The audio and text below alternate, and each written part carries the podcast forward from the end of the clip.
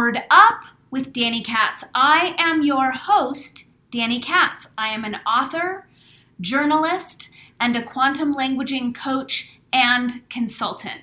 What that means is that I teach people how language programs consciousness, how language programs reality at large, and how to transform reality and evolve our consciousness with language. I've also been known to cultivate and share an opinion or two or 12 about culture and consciousness and how they are evolving, devolving, and being manipulated by the powers that were. Here at Word Up, we are devoted to fostering critical thinking while supporting you in becoming your most authentic, empowered, liberated, realized, amazing version of yourself. Our every show aims to expand your consciousness, raise your frequency, sharpen your critical thinking skills, and make you giggle and think.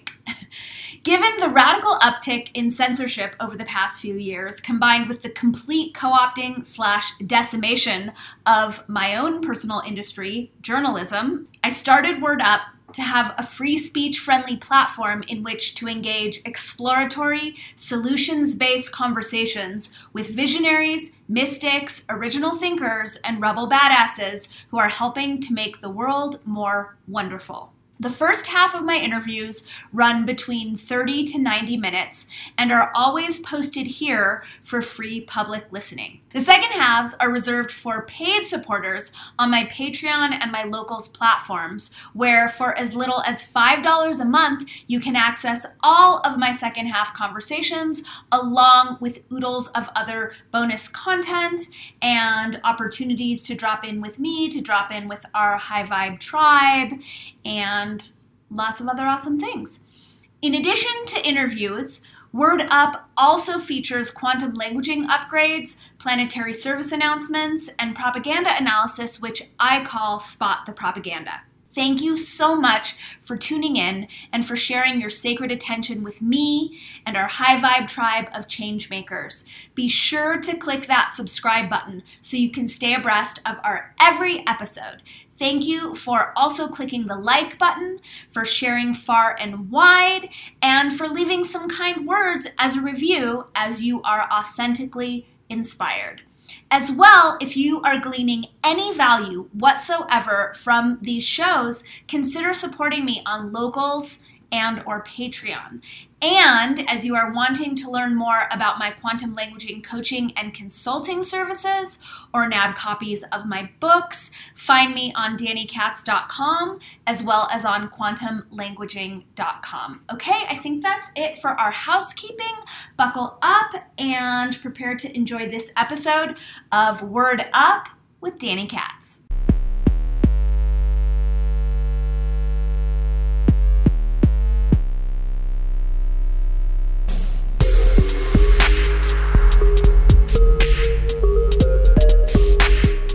How's it all going? How's your full moon in Virgo treating you? Mm, really well. Like, so we just did a fire ceremony impromptu. Uh, We were actually just doing our spring cleaning and then it turned into a fire ceremony.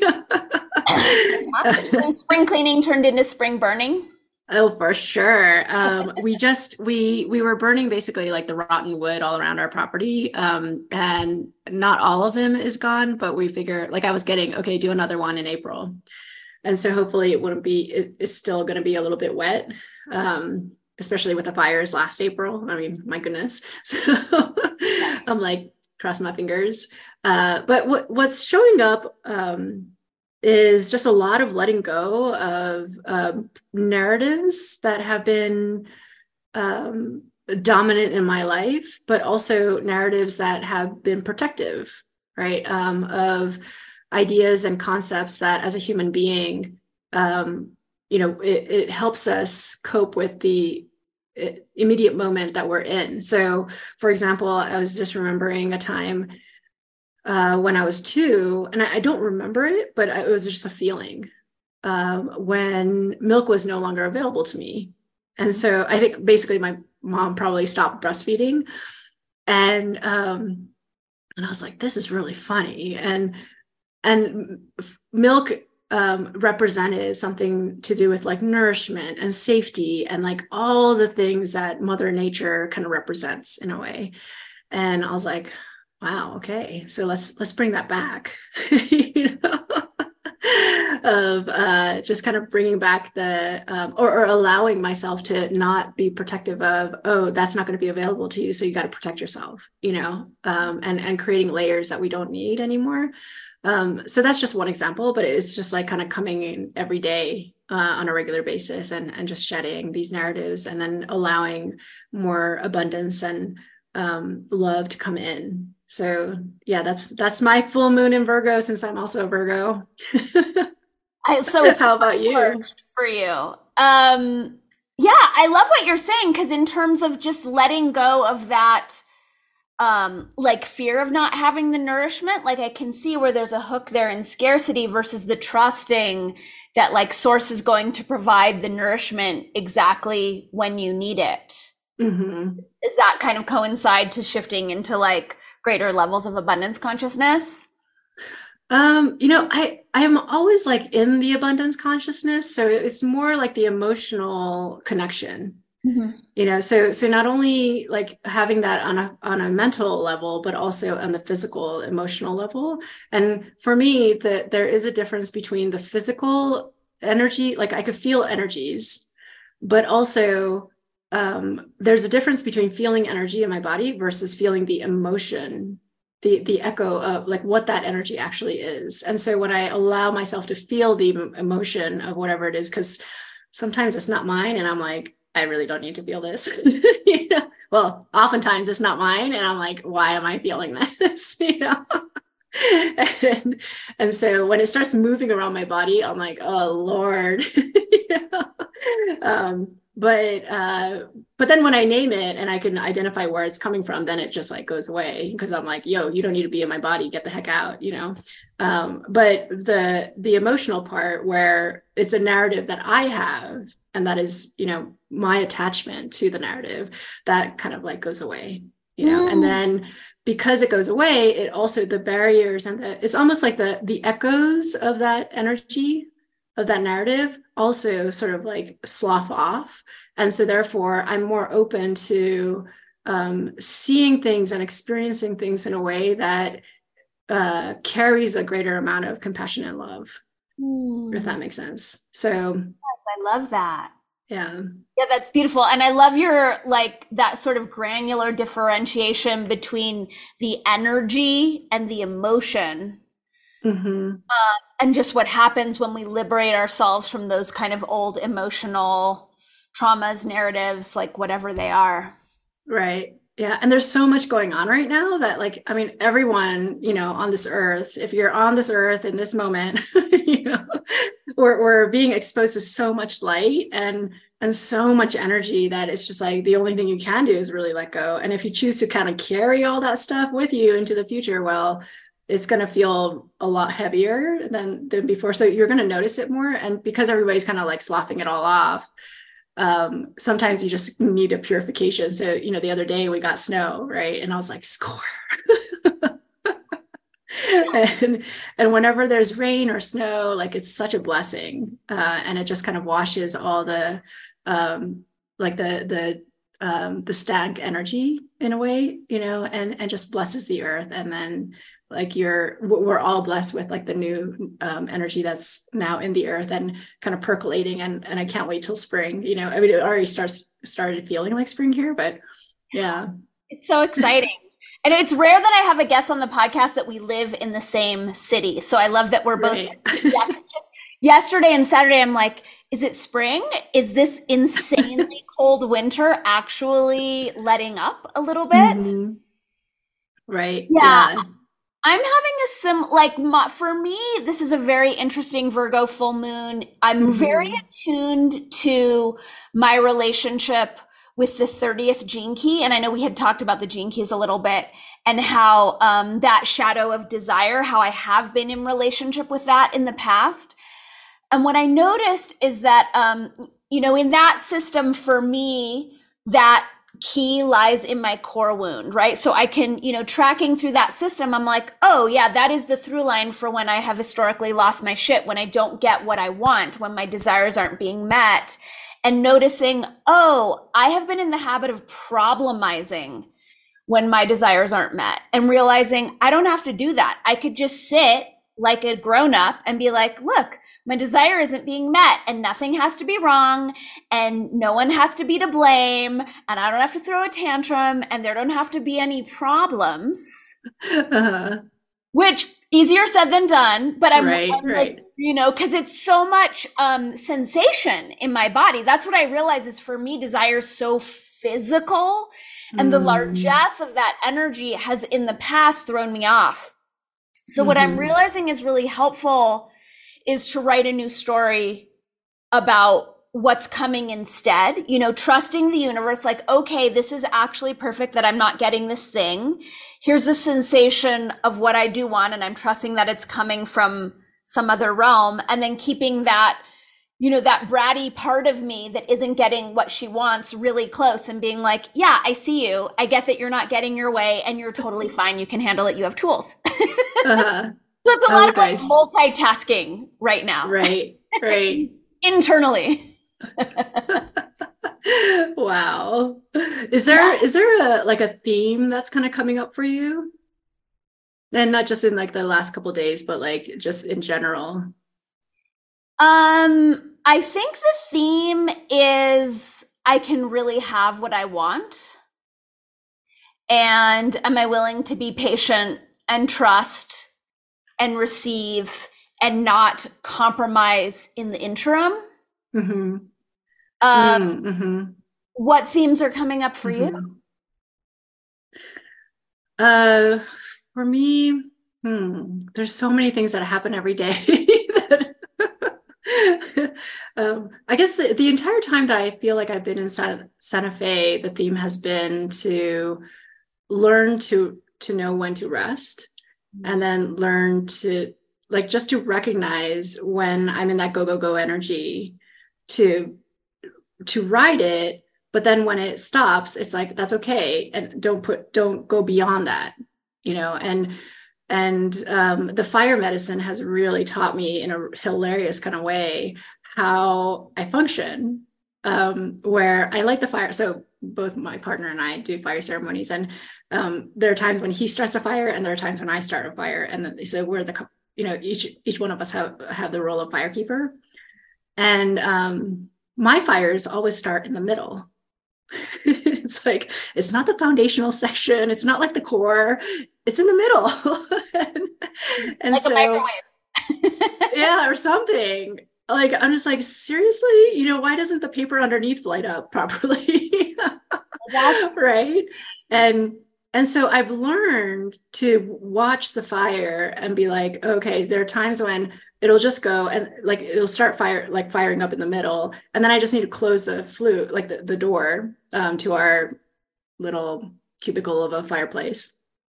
And then let the air kind of like run through it and strengthen the whole process so it's almost like i can light the fire you know or, or like light an idea just let it sit for a while universe will percolate the whole thing you know and then I'll open the door and then add more wood, you know, and and as I add more wood, then because I get a little bit enthusiastic, some of those woods are a little bit too big. And so then I have to close it again and then let the let nature do its work. And then maybe like the second or third time, then the fire really takes takes on its own um, energy and and it's, you know, uh, firing away. And then I could just put as many wood on top of it after that. Mm-hmm. But it's more whereas like, you know, my partner, he like sets it all up beautifully, you know, and then like it's almost like a teepee you know, shape. and then there's like paper or something like kindling in the very bit middle with enough air to go through. And so he just lights that kindling and with one match and then it's done. Like the whole thing starts, you know, growing. And like that's the way he is, right? He's an architect. He's very grounded and rooted in in the built material. so I'm like, of course. yeah. So. But it's so funny because. I was playing racquetball this morning with my friend who last time he came over, he was watching me try to build a fire and he's like, to actually know how to build a fire. oh no. So there's no Virgo in my chart whatsoever. Like you would be appalled at what is happening in my fireplace. It just like throw a bunch of things in, a bunch of paper, light it on fire. Sometimes it catches, sometimes it doesn't. Like it's not really super methodical, but uh-huh. usually it works. As long as you're having fun while you're doing it. I'm having, and it's, I mean, it's such a great testament to like how we all have our own different ways mm-hmm. of doing it. You know, like you and your partner have your different fires. So mm-hmm. I'm super excited to have you on the show. I, I'm intrigued by your path because I know when I first met you at the PechaKucha, just so the audience knows, we both presented at the same PechaKucha event in Santa Fe. And I was just as surprised that you were participating as I was in participating. Um, because I was thinking like, I'm going to be exposed as not like totally swallowing the liberal Kool-Aid and then booted mm-hmm. out. And then you're coming at it with this like high mystical light languages where I was like, whoa, I didn't realize that like, they were bringing in this cool, like mystical spiritual aspect. Mm. But then on top of that, you have such a like kind of fierce East Coast vibe about you, which is so rare in Santa Fe. Like I love it so much. And I know your background is like hardcore poli sci and you worked in Washington and you worked in the Obama White House. And now you're like channeling these light languages. So how did all of this happen? in? That's like huge question. Um, so is is the question how did all the light language start happening or Yeah, I'm really curious about uh, your path of like where along the way of like mm. you know what seems uh, you know and I could be wrong but like a kind of left-brained like more serious like international politics career and then getting pulled mm-hmm. off into something that's even fringy for like woo-woo people. Oh right, yeah. It's super fringy. which I was a little surprised, but I was like, oh, I guess it is. Um, yeah. So I, I have always been really interested in complex, like just complexity in general, I think. Um, I grew up in a family of seven other children. So we were eight kids. So you can imagine, you know, as an elder sister taking care of younger children and uh, two parents who are working full time in separate countries at certain po- points of our childhood and just kind of navigating you know where everything uh, lies and how i can control my environment right? So um, and and having that many siblings like you do end up doing a lot of politicking inside the house. And um, and because I was uh, the elder three, like, so I have two older sisters and then five younger siblings. And my sisters and I basically took care of the younger siblings at different parts of our uh, um, lives throughout since I was six. I can um, I can remember, and and so it just required it just built in me and both my sisters um, this sense of responsibility and needing to know like you know what's going to happen next? Um, like what do we need to prepare so that we don't um, have any problems or challenges along the way? And this carried into when we moved to the united states for the first time when i was nine and again navigating a completely different culture a completely different school system right? And navigation i mean everybody was driving cars like you didn't have freedom to navigate on your own. Whereas in japan every well at least in tokyo you could go from anywhere to anywhere without a car right? Uh, public transportation exists. And so um, what were some of the primary differences you noticed between the school systems as a nine year old like what stood out for you as being so different um, well, first of all, I came from a Catholic all girls school in Tokyo to a um, co ed private school in Virginia.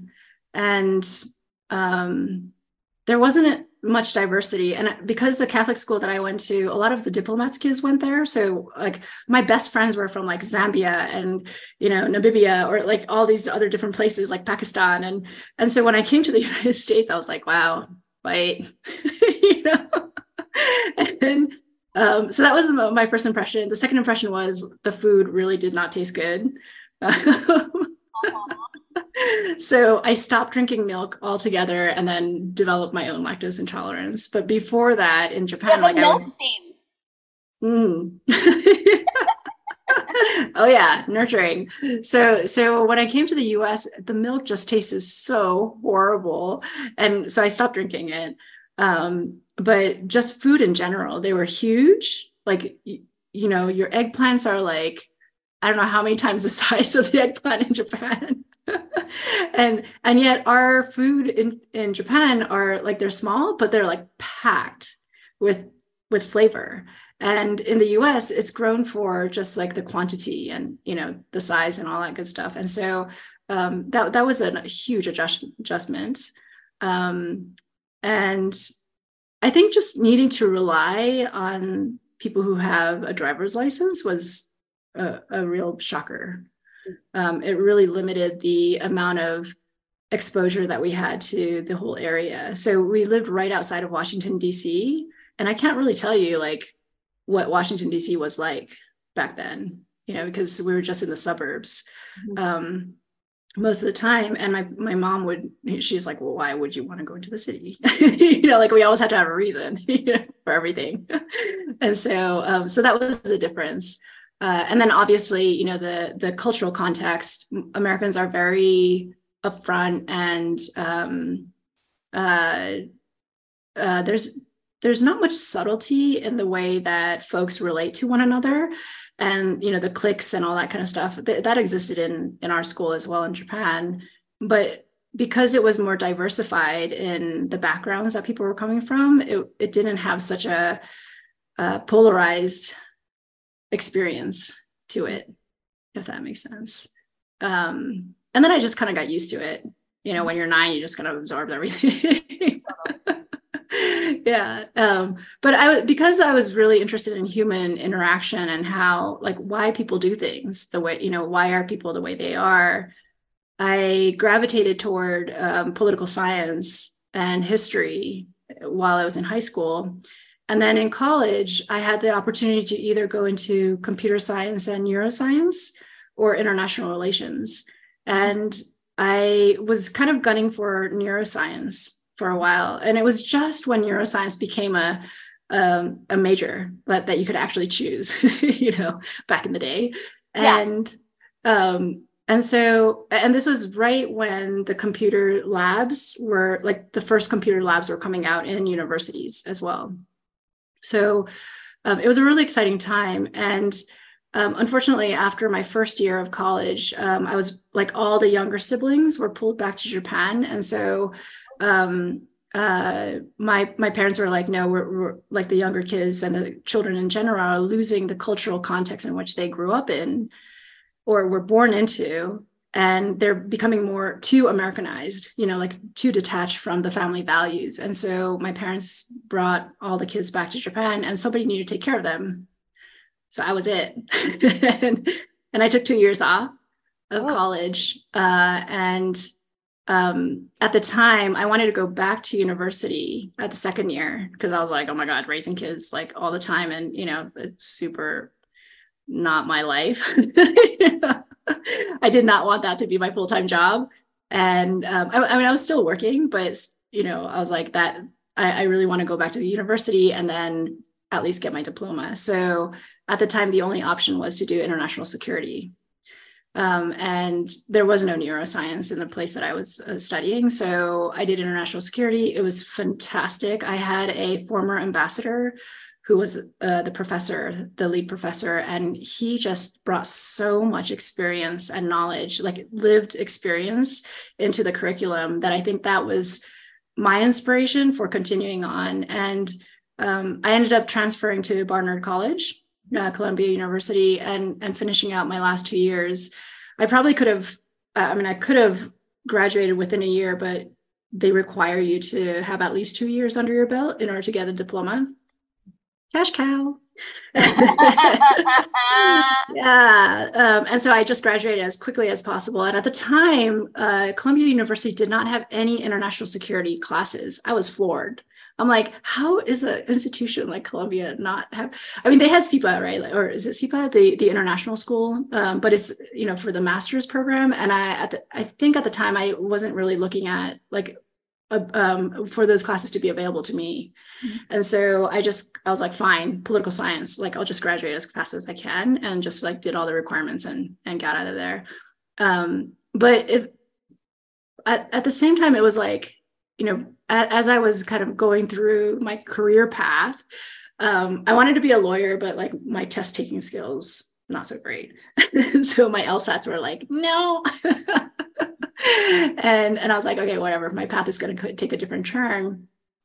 And um, as one thing led to another, um, I, I I ended up gravitating toward things where I would organize a lot of activity around political um, like elections or you know training um, uh, young people on how to use the political system you know for their own like for their own community or their whatever the issue was from f- uh, fifth grade onward so fifth grade to like adult full adults and everything. And so does that mean like civics like local government? Mm-hmm. yeah local government. So in uh, the new england area. Um, I'm just curious because it seems like most people in this country don't have a clue about that. Do you think it was the fact that you came here from Japan that gave you some sort of leg up or different perspective to be able to hack that system in a way that seems like most of the people who are born here haven't grokked yet? Yeah, I think for sure. I mean, coming from a, a different, like, even if you're coming from a different state into a different, uh, like, take us, for example, right? We're coming from a different state to Santa Fe, New Mexico, yeah. and we see the local engagement in a completely different way yeah. from from a new set of eyes that has no history like historical baggage or trauma or you know all that stuff and so um, for sure coming from japan here um, and looking at the political system i'm like there there are so many advantages to it and also because your legal system to the extent that you can navigate the legal system well um, provides at least a, uh, an in to um, pursue justice. Mm-hmm. You know, and I think that's unique in the United States compared to all the other countries. Um, Japan does not have the kind of system that the United States has. It's it's very male dominant, um, primarily from maybe the top three schools that mm-hmm. are the like all the juror, you know, the um, the jurors and everything. They're all from the top three schools over there. So it's it's not diversified at all um, and it's very consensus based, which does not do well when you're talking about like justice, right? Right, right. Um, yeah. I'm, I'm curious because you mentioned it's male dominated, and I know mm-hmm. there's a lot of opinions as to how like the patriarchy is rearing its head in the states. Do you see women in justice, women having power in these systems? in Japan? In the States. Oh, in the States. Um, not as much uh, compared to the men in the system, but compared to other countries, for sure. Mm-hmm. Yeah. Yeah. You, you have much more leeway. And it's just a matter of how much you truly believe that you have that capacity and you and, and that you can grab it I think, um, and I think that's the work that we're all doing, right? Not not just in the United States, but um, like folks who haven't had a tr- uh, traditionally hadn't had a voice, like all of that has been coming up, you know, um, particularly after COVID really hit, and um, but even before that, you know, the the LGBTQ um, movements of the 70s, 60s, and 70s also like really led the way for a lot of voices to be heard and and policies to change you know and here we are in a time when you know um, same-sex marriage is legal you know which in our lifetime was illegal.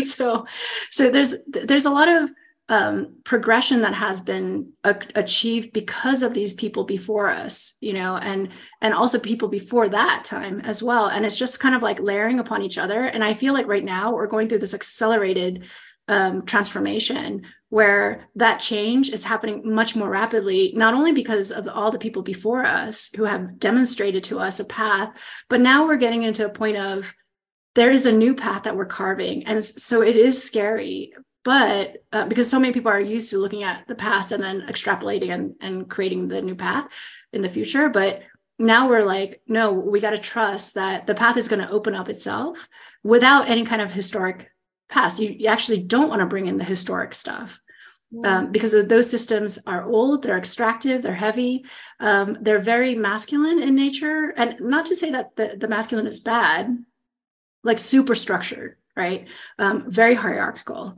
all that kind of stuff. Like everybody has a label, you know, like that's the like the logos, the male, the masculine is trying to identify and define. But the thing is, like, once you define something, then it already immediately in the definition limits itself. It limits that which it isn't really right and so once you define it um, it, it, limits so now when we're talking about the feminine and i know in the past um, podcasts you've talked about the feminine and the masculine um, you know you, we are moving toward no there is no definition and yet the masculine will help create the shape for the feminine to actually be in. The only thing is we need to be flexible and the flexibility is not in the system that we are in right now. Um, and so more and more people are finding new ways to then create that flexibility you know whether it's in our work the way we do our work you know so much of the remote working world and the digital nomad kind of you know space is really opening up um, but again it's happening pretty quickly um, because of all of the stuff that has been kind of moving us and ushering in this age uh, which is really an exciting time to be in if you see it from that lens mm. you know mm. and and if you see it from a lens of um, there there's still so many challenges and and again focusing on the negative you can focus on the negative so long as it's going to give you a contrast for the positive that you're going to be able to that you want to bring into the world but if you're focusing on the negative and then just like talking about it and just like spewing and projecting all the things that you want to have happen, but you're not doing anything to make it happen, then you're just kind of adding to the negativity, you know, and and all that. Whereas if you're using that as an inspiration and that's then the contrast really is working to move you in the direction of becoming the creator that we are and creating that which we want to see in the future right? Not what somebody else wants to see but that we want to see. And i think that distinction is being made much more clearly now for many people. Ah you're so speaking my language. I love everything that you're saying, not just in terms of not focusing on the negative, but in terms of like, once we label and identify, then there are all the things that that thing isn't. Like we've just taken infinite possibility and completely squelched it and like mm-hmm. put it on this really narrow path. And then the other piece that I really like is in terms of this regressive thinking um, and this kind of like, um, like magical elevating of the past as though we need to mm-hmm. go back to it. And I have this conversation with a lot of visionary thinkers who need to let, you know, it, just this kind of regressive even the word revolution and it's like no i don't I, we never want to go backwards we want to evolve like take the mm-hmm. r off of it and it's not to say that there aren't bits and pieces from the past that can and will inform but I love what you're saying in terms of like, yes, take what isn't working as a means of engineering what the up leveled solution will be like. Like, use it as a tool mm-hmm. so that we mm-hmm. can get into what we want and then focus on that. And then th- just this kind of feminine allowing of trusting that the more clear we are in the vision, the more um, we're able to kind of match the frequency of the solutions, then we'll have the support of these other forces that are far more intelligent than we as little like monkey brains and meat suits. yeah. I, am right now geeking out on Joseph Rael's book, um, Sound and Vibration. Okay. And uh, it's it's really if you're the type of person or anybody in the audience who's looking at um, how to work with inspiration and how to move into this new direction and maybe some you know some of your listeners already have that within themselves but um, if, if you're able to like move with the frequency of an idea right so for me ideas thoughts like all that stuff is frequency we're all frequency you know um, energy and all that good stuff. And so, if you what, what he shares with the public um, within the Tiwa language uh, he, he's a um, he's actually a New Mexico native as well. Like his father's from uh, the Picuris uh, Pueblo, cool. um, and I think he was born in either Colorado or California. But anyway, he ended up coming back here um, and learning in the pueblos here. And the the language, it already has the sound frequencies of what it actually means, you know, or what it what it is. And he just describes it in such a beautiful way. And what he teaches you is like how to work with a frequency without controlling it knowing you know utilizing the cycle of nature and the way natural things progress you know there is life and then there's death and there's everything in between. And you know just expecting that an idea will come to you because it's not your idea. It's an idea that you are inspired by right? And and so i have this uh, uh, belief also that like no idea is really original. It's just you know like we we are antennas, and you know if you have like a very strong antenna, you could kind of plug into the collective and know what the heck the collective is thinking. You know, like in terms of where we're all moving toward, and um, or where we're still sinking in. you know, whichever one you want to think about. and and so when you when you have this inspiration, it's like you sit with it and you get to like percolate and feel through it and be like, is this something that's going to excite me? Is this something that I want to do and create for myself because I want to see this into in the future? Or is this something that I could just share with somebody verbally and then they will pick it up and, and run with it because it's not necessarily mine i'm just the vehicle to which to inspire somebody else who's much more appropriate and and much more passionate about it you know? Um, and and so then when when you choose to bring something into form then i mean he freaking breaks down the whole process. It's amazing. Highly recommend. Um, and and he says also like you know again this is words so it's defining something that is indefinable right? Um, but that the way that they teach it in the Tewa, language um, is that there are 10 ways um, in which that that idea comes into form and then it dies mm. um, and and shares that whole cycle and for me i'm learning that you know again with even with a fire medicine it's like yeah you know i don't need to work on it all the time because universe like that frequency that idea will bring into my awareness whatever it needs to nourish it mm-hmm. right it becomes its own energy as I put energy into it. Right. And then then it brings it calls into other like calls in other pieces that then I'm like, oh, that would be really good. Or, oh, this is the team that I need, you know, and all that. And people start showing up in my life, or I'll start noticing. And I, probably you you notice this too. You focus on something and then all of a sudden like information arrives, right? totally. And, yeah. And so it's that like you know, in, in my Pechakucha talk, I talk about the vector. It's like, you know, where are you pointing your vector and, and putting that energy that you have into this idea. And then it also coalesces and brings into form what how it wants to unfold. And that unfolding, if you allow it to unfold, it will unfold in the most graceful, effortless way. It's just that we have not been taught how to do that. No. Right. Um, eh, for the most part you know there are some people who can do this beautifully but for the most part we have not been taught. And if anything we have been taught to work really hard. And there and then we will have results right? Like we reap the results of our the labor that we put in. And there's a whole lot of literature out there on this. And i'm just like uh no thanks. I love I always love talking to you. I haven't done it that many times, but you blow my mind. I'm really appreciative of like, because what you're speaking about to me is the return of the divine feminine. It's not mm-hmm. like hippie girls wearing purple chiffon. It's like availing ourselves to a collaborative, interdependent relationship with cosmic forces and getting out of that like hustle, hustle, do, do mm-hmm. mindset. Um, and it's refreshing to hear someone else talk about it because a lot of times I feel like, am I the only one seeing this? but I'm also really appreciating, and I really, you know, like it's circuitous, so we'll come back to your own pathway.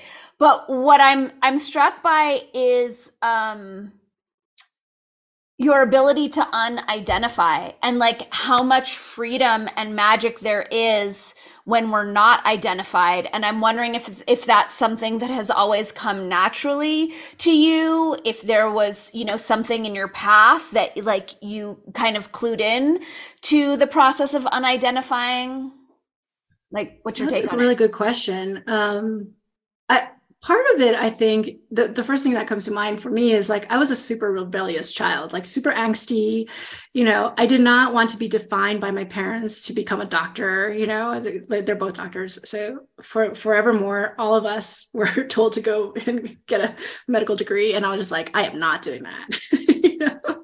So there was a lot of knots um, and and opposites. But again you know when you're growing i don't know if you have siblings um, you, you do. So so for us, I, um, I wasn't really competitive, but my older two sisters were super competitive with one another. Um, and then some of my younger siblings as well. But I never really was competitive, even though there is a super competitive side of me for myself. Like I am competitive with myself. Like my standards are really high, but um, that right now I'm like trying to ease ease that down. you know, and be like, it doesn't need to be so high, Junko. right. Um, yeah, and and so. Uh, I think because I had that training as a child, as an adult, you know, there's so many like preconceived notions of who I should be like, right? And and I, I got a lot of reflection in the United States of who I ought to be, and then um, or, or how people perceive me. And then when I went back to Japan, same thing happened, right? So if I don't open my mouth and I just have all my makeup on and I dress like a Japanese person, um, like conservative, then they just assume that I'm just you know your regular Japanese person. And so when I'm talking, so if I'm um, being introduced to a male executive, they'll have a perception of who I am. And then the moment I open my mouth, then they're just like, "Oh shit, this person's not Japanese." you know, and because I don't talk like a normal female Japanese person, you know, and even my language when I'm using Japanese, I'll I'll use polite language, but I'm not gonna like sub become subvert um subordinate mm-hmm. um to the to the male language. Like in J- Japanese, there's so many different layers of like like the, the way that you speak, depending on your gender and depending on your rank. Um, and so it I can't get it all straight. So uh, eventually, like pretty fast, they'll know that I'm not a native Japanese speaker. and, and then they're just like trying to wrap their head around. Like I could see, you know, the brain crunching. like, like I could feel it. Dissonance. Don't know right? what I'm dealing with. and then they're just like, okay, you know. Um, but uh so so I think because I've seen all that and experienced it for myself, I'm like, oh wow, yeah. So like everybody has all these opinions about who I might be because through their own lens. Mm-hmm. Um, and I know who I am. Um, although sometimes I could slip into like how somebody else wants me to be because like I'm just empathic that way. And and often right now I'm getting to a point where I will catch myself doing that. Um, because I'm like, I don't, I don't need to make you feel comfortable and make myself feel small you know like and, yeah. when you're i think when you start like a when you realize that you're empathic and or, or sensi- sensitive. So your sensitivity and i don't mean this in a oh you're sensitive you know like the way that we sometimes understand sensitivity. Um, we are actually leveling up in our sensitivity. So for folks who are actually experiencing this um, it's going to be a little bit challenging. But if you think of sensitivity as actually a fine tuning of who you are, mm-hmm. um, so that it's much more positive and, a, and a, um, an upgrade of, of you as a human vehicle, that you're enhancing your ability through this sensitivity, it completely changes your perspective on, mm-hmm. on that word. Um, so that's one. But when you become sensitive and you realize that you have the skill, um, it's nice to start watching yourself how you interact with other people, especially women. Because if you start interacting with other people and even with other women um, who have issues and who have like, comp- you know, like um, insecurities and all that kind of stuff, you might notice that then you become really gentle, but also uh, like insecure yourself mm. because you pick on the other you pick up the other person's energy. And because if you were to become like strong and sovereign in your energy the other person is going to be afraid. And so um and and threatened. And we're so used to not threatening like not trying to be that person like right? Because we were called the bitch and all that. Right? i can and, use more of that. Um and and so i i was like wow. And in japan we're, we're supposed like we're it's just through osmosis that you become polite you know? And like so the air you breathe in it's just oh yeah. Like super constipated population emotionally you know? But you know and and if you do it really well you can still be graceful but very strong in your presence yeah. you know? And i've seen women do this and it's just amazing when i when i meet women japanese women who, who can carry this aspect of them and even in the united states um, i find that you know there are certain women who can really carry that essence like being very polite and and respectful and yet still sitting completely in their sovereignty it's like freaking amazing energy. Yeah. Um, and so I think, you know, when when I'm be, because I've been exposed to so many different versions of myself, so to speak, you know, um, that allows me to be like, oh, okay, so I don't necessarily need to be in one, one area, but um, kind of like a Myers Briggs or even the um, gene keys, right? It's a spectrum. Like you're very comfortable in this identity that, you know, through your birth chart and all that kind of stuff. But that doesn't mean that you can't oscillate, you know, across the whole spectrum. And at the end of the day, you want to come back into wholeness and, and into center and balanced. But that doesn't mean that you, you can't play along the the the range, you know, of all this. well, and I think that's the so. trap of identification is that mm-hmm. we, when we identify or attach to any of these aspects, then it becomes like a cage. I was talking to a girlfriend mm-hmm. of mine over the weekend and she, she had to move unexpectedly. She's in between and she is mm-hmm. like, you know, I'm six planets in Capricorn and I'm in an empty house. And I was like, you're setting yourself up for failure. Like just because you have six planets in Capricorn doesn't mean you don't have access to every other sign. So mm-hmm. just pick the most flexible, fluid, go with the flow sign and call in those energies and those skill sets and play that way. But th- I mean, it's exactly what you said in the beginning. As soon as we identify, we cut ourselves off mm-hmm. from all mm-hmm. these other things. And it's just frustrating, you know, watching other humans limit themselves, watching me do it when I get stuck in that trap. Um, mm-hmm. So I'm I'm always just so inspired when I see other people who are in the practice of unidentifying. Mm-hmm. Yeah, I, I think it could also be a little jarring if you don't have a discipline of coming back, you know, to center because.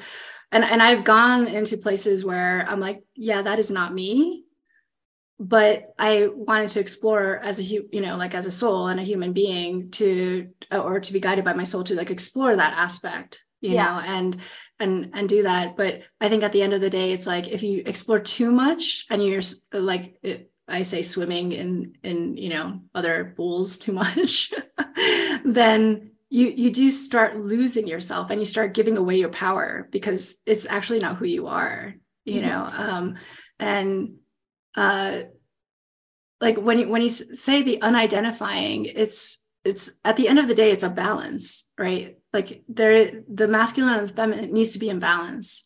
The the total non-identification of the female or like the absolute exploration and the you know the lava like energy right. Of, of life force um, and all the creativity that comes with it. And then the masculine which is more of the container the direction the the focus you know um, the definition. And without the two you can't come into wholeness you know? And, and i think that's where we're like the humanity i find is coming into wholeness. All everyone coming at it from a different angle different layer you know all that. No one any less or more but all all sort of adding to the collective coming back into wholeness and and that's what i'm experiencing more and more which is beautiful and then I come back into my own body and I'm like, okay, so what next? you know, like the like the reality of of of being in that moment, right? Um yeah, and being honest with how we're wired and what our predilections and preferences are but i think in, you know it is a, a, an internal individualized alchemy we talk about like you know masculine and feminine coming into balance in the outer world and it's like well that's only going to happen when we do that as individuals and those shifts start to spread and it's you know i'll just speak for myself being born and mm-hmm. raised in this country you know by a second wave feminist um for me, my path has been undoing a lot of those kind of like hyper masculine overlays, mm right? So for me, it's looking at like, okay, there are these tendencies and preferences. What happens when I remove the identification and allow myself to explore and then, you know, go really way out with that feminine exploration and then come back to like, no, I'm actually wired for these preferences and these characteristics and these capabilities. mm But again, they're not me. And I think that's where I maintain my freedom as an ever evolving eternal being is in acknowledging preferences, predilections, shadows, gifts, skill sets, whatnot, um, and adhering to them, but not confusing them with mm-hmm. the larger capital M me, because then I have more space to improvise and shift in the moment. Mm-hmm. Right. Yeah. There is a word, uh, and I, I can't remember it um, in, in Buddhism that talks about like when when you go into the all being like all that is, mm-hmm. and, and, you you feel that connectivity um, that there then there is the integration and adjustment of then coming back into the singularity of who you are in this physical body and and that is a process and, and i find that um, for me that that is my process versus a lot of people who are ascending and going like moving into that space of unity consciousness you know? And i'm just like oh been there done that. Don't need to do that. You know? And, and, i'm like no focusing on the here and now and getting grounded and you know uh, and and finding my preferences you know rather than being plugged into the the collective and recognizing what the need is and feeling like i am responsible to deliver that need you know, which has been pretty much my entire childhood. And so, you know, extricating myself out of that and then bumping into the whole like collective and being like, oh wow, okay, yeah. you know? And then being like, no, no, no, but I'm trying to get you know, like back into me and and all the things that I love and you know the, the like what Junko wants, you know, this this body wants. yeah. Yeah. It reminds me of what I see a lot of like in the psychedelic community in terms of like going really far out and blasting mm. big ceremonies and it's like well that's lovely but like how are you integrating it and how are you bringing that into your day to day because you know mm-hmm. some aspect of us agreed to play this game of like third dimensional limitations so as much as it's lovely to like you know geek out in those realms for me the task is like okay well how is that going to serve me in this incarnation and what i signed up for here? Mm-hmm. oh for sure. Yeah. I i haven't really explored the psychedelic in person. Like i, I don't feel like i need to imbibe or smoke or whatever you know um, the physical uh, particles. Like i could just yeah. tap into it whatever. Um, but i find that you know um, not only is it like how are you integrating it but it's like w- when do you stop swimming in the psychedelic right? Totally. um, which i find that um, a lot of folks swim in it because they're like I, I need that hit again. I need that hit. It's, it's almost like an addictive tendency of of this experience this feeling. And then you know so one of the things that's coming up actually is um, during covid I, I was listening to a podcast and i I'm sorry, I can't remember exactly which one it was. um, and and the lady was talking about um, you know people who had to go back you know into their home and do work from home like they were starting to get stir crazy but also they're they're like there's something that i'm missing that i got when i was in the workforce like when i actually went to work yeah. you know and so what she said you know she was just like well what is the essence of that experience mm-hmm. you know and and then identify what that essence is. And is that something that then you can create for yourself in your current environment? You know because it's not like you're completely cut off from humanity. You could still you know with a mask or whatever or over zoom create that very same essence. But what is that? You know and and i find that with folks who are going into psychedelics or that that sense of seeking um, an experience or maybe an escapism from their day to day you know because it creates a very different like out of this world kind of experience if that's not your norm. And um and then it's like but what's the essence? What are you actually going after? And if you could find that piece then it's like then you could start really doing the integration much faster i find um because then because there's it's it's addictive for a reason you know like you still haven't labeled it in your head right? Logos hasn't kicked in so you haven't been able to articulate what the experience means for you. But once you are able to articulate it then you could say ah okay this is something that i could actually gain through another experience that is less stressful on my body. Um, and and doesn't kick in the addictive tendency yeah. Right. Which again, you in a way it's like you're giving away your power because you're externalizing something that is actually within you. Right. And and then start working on how do I bring this into myself?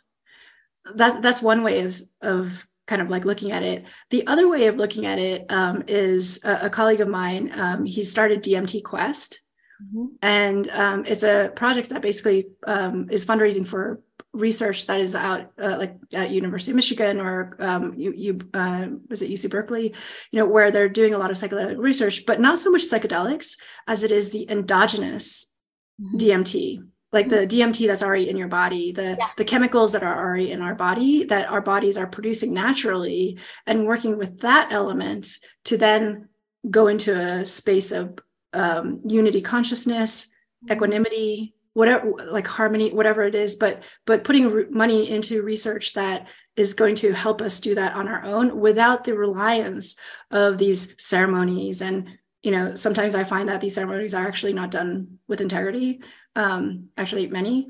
And so um and and the the approach to which you do it because it's you um i think teaches someone how to be more respectful of the body of of who you are you know and ultimately i'm hoping that more and more folks start realizing oh this is within me. It, it's not something that i need to go and like you know inject myself or drink this that and the other or even alcoholism right? Like alcohol does the same thing. And and so it's like how, how do we reach that sense of oneness and wholeness without extrapolating too much?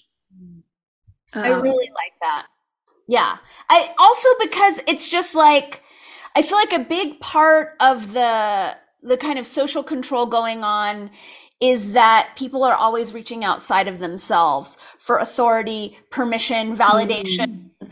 a high, whatever it is. So I love the prompt to just invite us to go within. We all have DMT in our brains all the time. So I love this project. And I also think, in terms of distraction, addiction, dopamine, there's also the social currency and the kind of egoic hits that come with like bragging about however many ceremonies you mm-hmm. did or however many. Oh, Lord, really?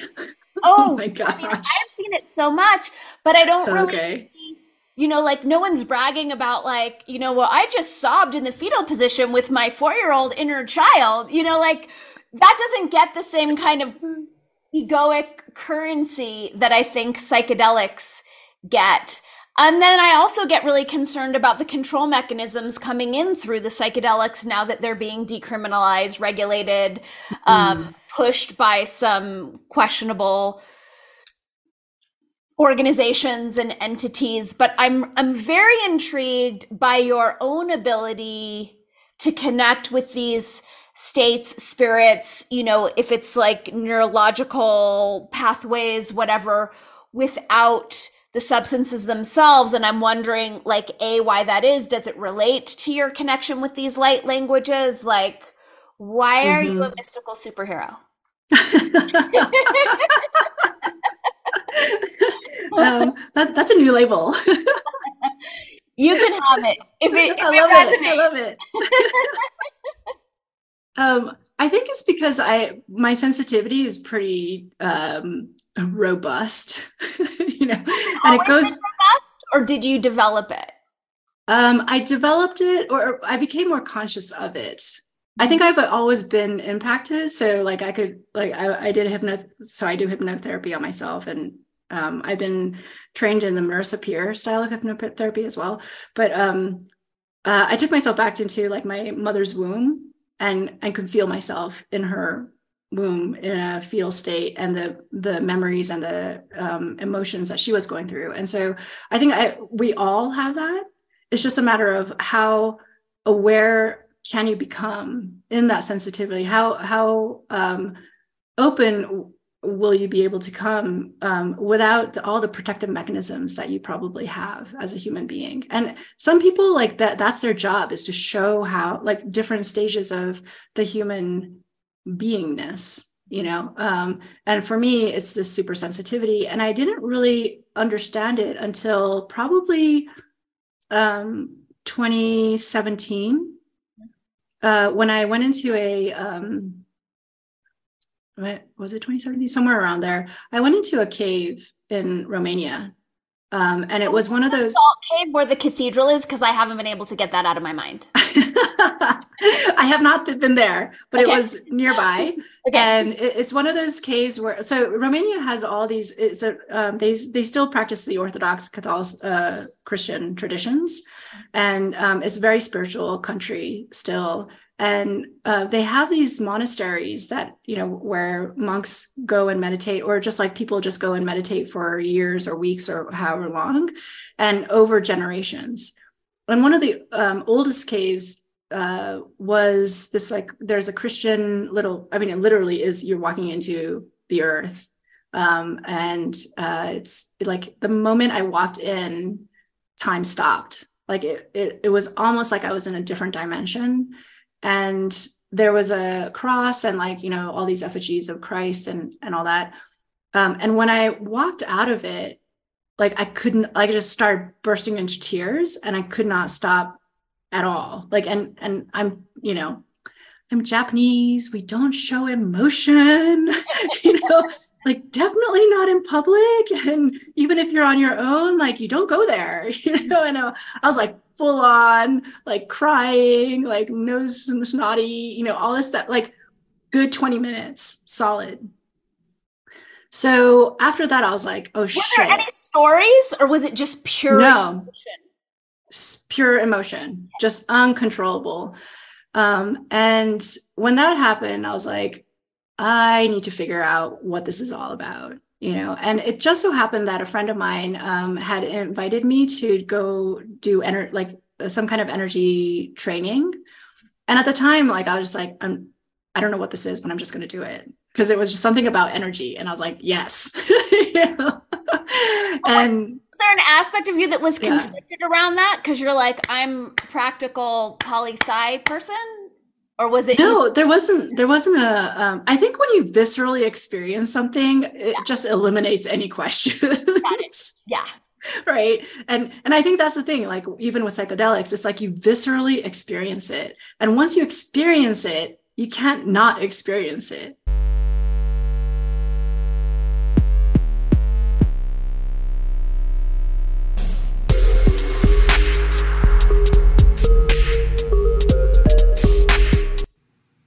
Thanks so much for tuning in to this latest episode of Word Up with Dani Katz. I am reminding slash thanking you to and for clicking that subscribe button, for liking, for sharing, for commenting, and for leaving some kind words as a review as you are authentically inspired as you are receiving any value from my podcast, as you dig it, as you listen regularly, consider supporting me on Patreon and or locals where for as little as $5 a month you get access to all of my second half podcast interviews as well as oodles of bonus content. Your support really goes a long way in supporting me as a journalist and an independent content creator navigate her way through a really crunchy time in terms of free speech.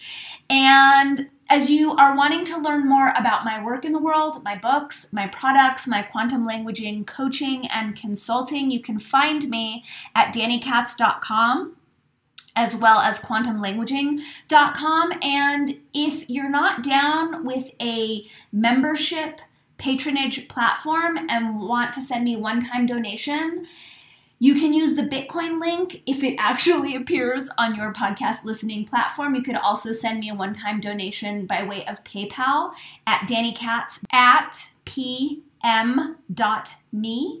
or by way of Venmo, where my username is Sadie Bloom. Again, your support means the world and makes a massive, massive difference when it comes to continuing to share this work with the world. Thank you for sharing your sacred attention with me. Thank you for remembering that you are omniscopic amazingness and for having a rockin' day. See you next time, superstars.